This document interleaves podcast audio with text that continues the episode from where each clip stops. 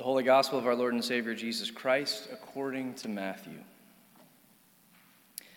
Jesus said, Beware of practicing your piety before others in order to be seen by them, for then you have no reward from your Father in heaven. So whenever you give alms, do not sound a trumpet before you as the hypocrites do in the synagogues and in the streets, so that they may be praised by others. Truly I tell you, they have received their reward. When you give alms, do not let your left hand know what your right hand is doing, so that your alms may be done in secret. And your Father who sees in secret will reward you. And whenever you pray, do not be like the hypocrites, for they love to stand and pray in the synagogues and at the street corners, so that they may be seen by others. Truly, I tell you, they have received their reward. But whenever you pray, go into your room and shut the door and pray to your Father who is in secret and your Father who sees in secret will reward you. Whenever you fast, do not look dismal like the hypocrites, for they disfigure their faces so as to show others that they are fasting. Truly, I tell you, they have received their reward. But when you fast, put oil on your head and wash your face, so that your fasting may be seen not by others, but by your Father who is in secret. And your Father who sees in secret will reward you. Do not store up for yourselves treasures on earth, where moth and rust consume, and where thieves break in and steal, but store up for yourselves treasures in heaven, where neither moth nor rust consumes, and where thieves do not break in and steal. For where your treasure is, there your heart will be also. This is the gospel of the Lord. Thanks, Thanks be to God. God. In the name of the Father, and of the Son, and of the Holy Spirit. Amen. Well, traditionally, or at least as I've come to see it, Ash Wednesday has given our world the much needed reminder that we are, after all, mortal. While our culture holds the topic of death far away at arm's length, it seems, the Bible speaks frequently about death. And so does Jesus, and so do we here on Ash Wednesday. Remember that you are dust, and to dust you shall return. We say as we make the sign of the cross on our foreheads in black ashes. But this year feels different. Death has regularly been on our minds for the past year, from the fear and the grief brought on by this pandemic to the loss of jobs and the loss of a sense of security the loss of future plans, death has felt much closer than an arm's length away. It doesn't feel like we need a reminder of death here in February of 2021. But what we do need, and what Ash Wednesday in the season of Lent, I would argue, ultimately provide to us through a focus on repentance and honest self reflection, is a deepening of our trust and a deepening of our hope resting on the goodness and grace of God rather than on ourselves. I grew up here in Charlottesville, and when I go out and I bump into old friends from school and they hear that I'm a priest now, they honestly give me a pretty funny look. You? Really? You work at a church? They seem to say with their eyes. The combination of confusion on their face, along with the quick adjustment of their physical posture communicates that they're not only judging me a bit, but they're also feeling judged by me at the same time. And I honestly don't blame them. The fact is, too often the church is all law and no grace. It's a schoolhouse of discipline and judgment disguised as self improvement. And even within the church, particularly during Lent, we make this same mistake thinking that the main thrust of Christianity is an opportunity to simply be better by picking up this practice or dropping that habit. We make a mistake when we turn Lent or any part of the Christian life into a structure of control that places our hope for healing and reconciliation into our own hands. The English writer and philosopher Alain de Botton writes about architecture of all things in a similar way as a literal structure that can suggest or mold us into the better or best version of ourselves. But in a stroke of humility and profound honesty about the human condition, he ends up saying this in his book called The Architecture of Happiness. He says this It seems reasonable to suppose that people will possess some of the qualities of the buildings they're drawn to or construct for themselves.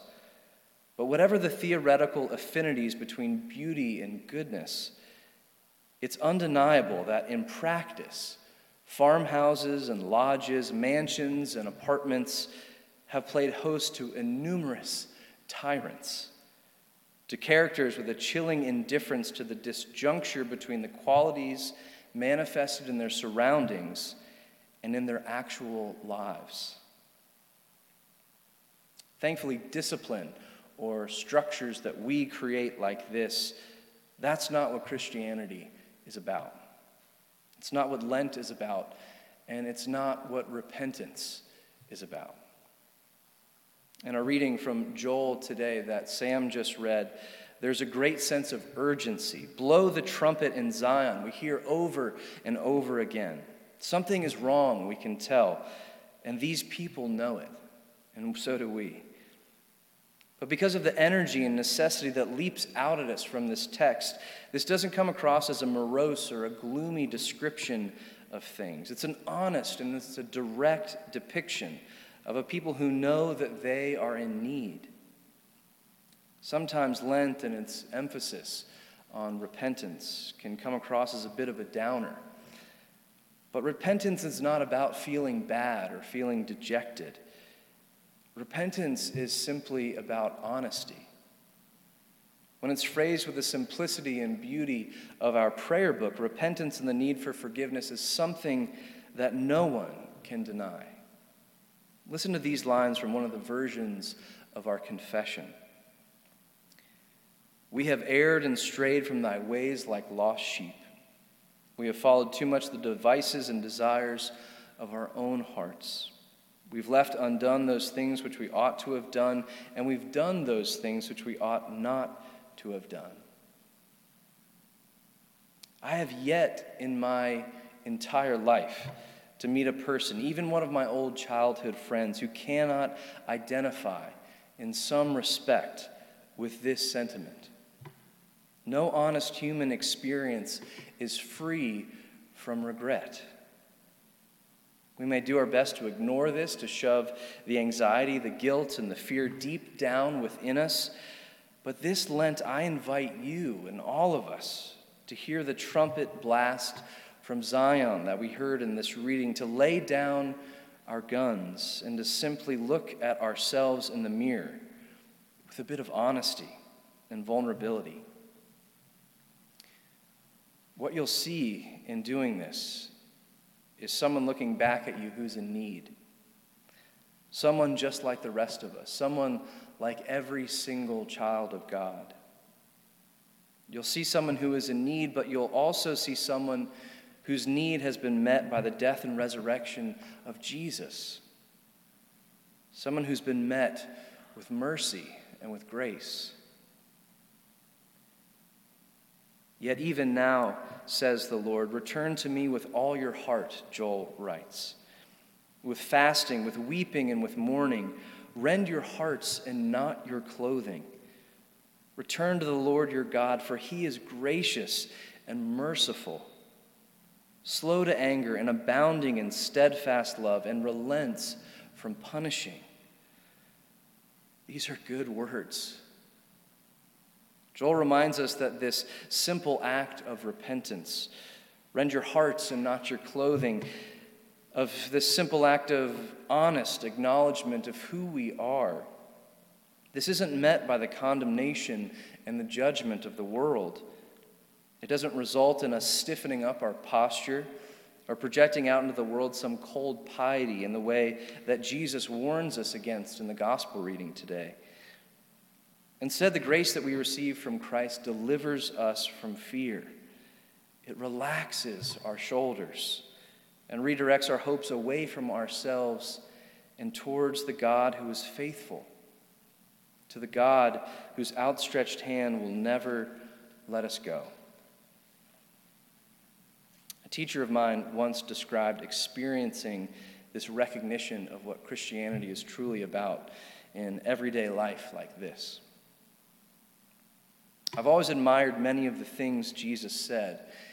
Even as a child, I was impressed by his compassion and his love for troubled, wounded people. But I could not make the link between the impressive, impressive things he said and did and the idea that he was God's son. That seemed beyond belief. To go from inspired wisdom to God in Christ was an awesome leap. Later in college, and then after becoming a husband and father, I felt as though I needed him. Or rather, I needed his compassion.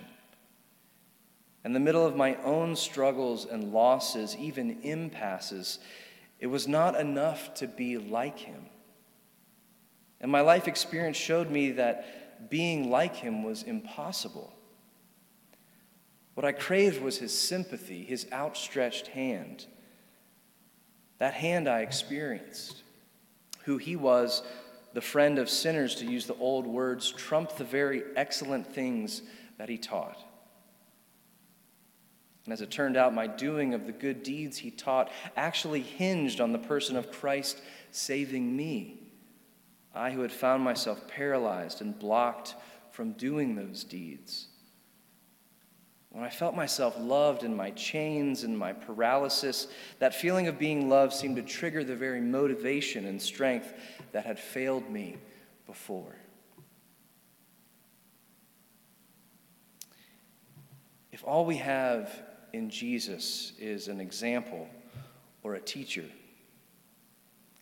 if we lose sight of the cross for just one second, then Christianity becomes just another form of self help that may have good intentions, but in time, it'll be thrown onto the heap with the rest of the self help systems that don't ever get to the root of the problem ourselves. People in need of saving, in need of mercy.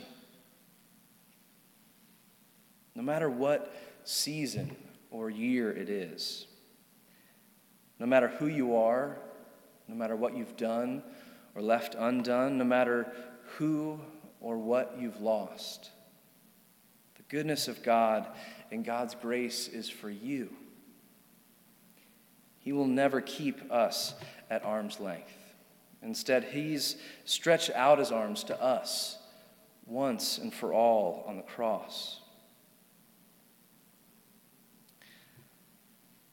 And so may God bless you with His grace this Ash Wednesday, this Lent. May God bless you with His grace and mercy at all times and in all places. Amen.